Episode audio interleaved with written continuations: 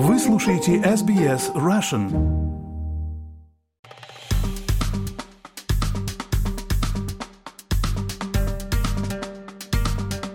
Генпрокурор США Мэрик Гарланд заявил, что четверых россиян обвиняют в похищении американца из его дома в украинской деревне. По данным властей Америки, гражданина США держали в течение 10 дней на российской военной базе, прежде чем его эвакуировали вместе с женой, украинкой. Позже он рассказал федеральным агентам, что российские солдаты обнажили его, потом приставили пистолет к голове и избили.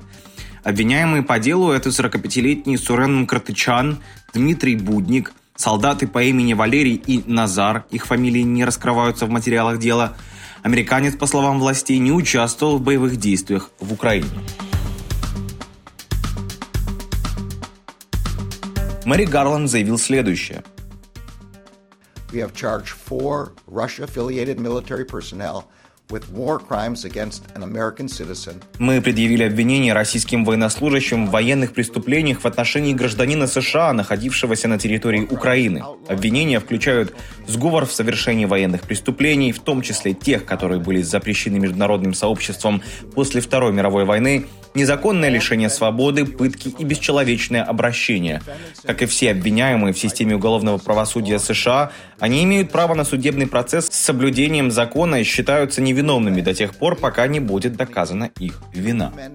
Министр внутренней безопасности США Алехандро Майоркас заявил, что для американских властей нет более высокой обязанности, чем обеспечение безопасности своих граждан и защита их основных прав. Собранные федеральными агентами доказательства свидетельствуют о жестокости, преступности и порочности вторжения России в Украину, заявил он. И добавил, я процитирую, украинский народ должен иметь полную поддержку со стороны Америки против несправедливой, неспровоцированной и незаконной войны со стороны России. Мы не можем позволить проигнорировать такие ужасные преступления. Конец цитаты.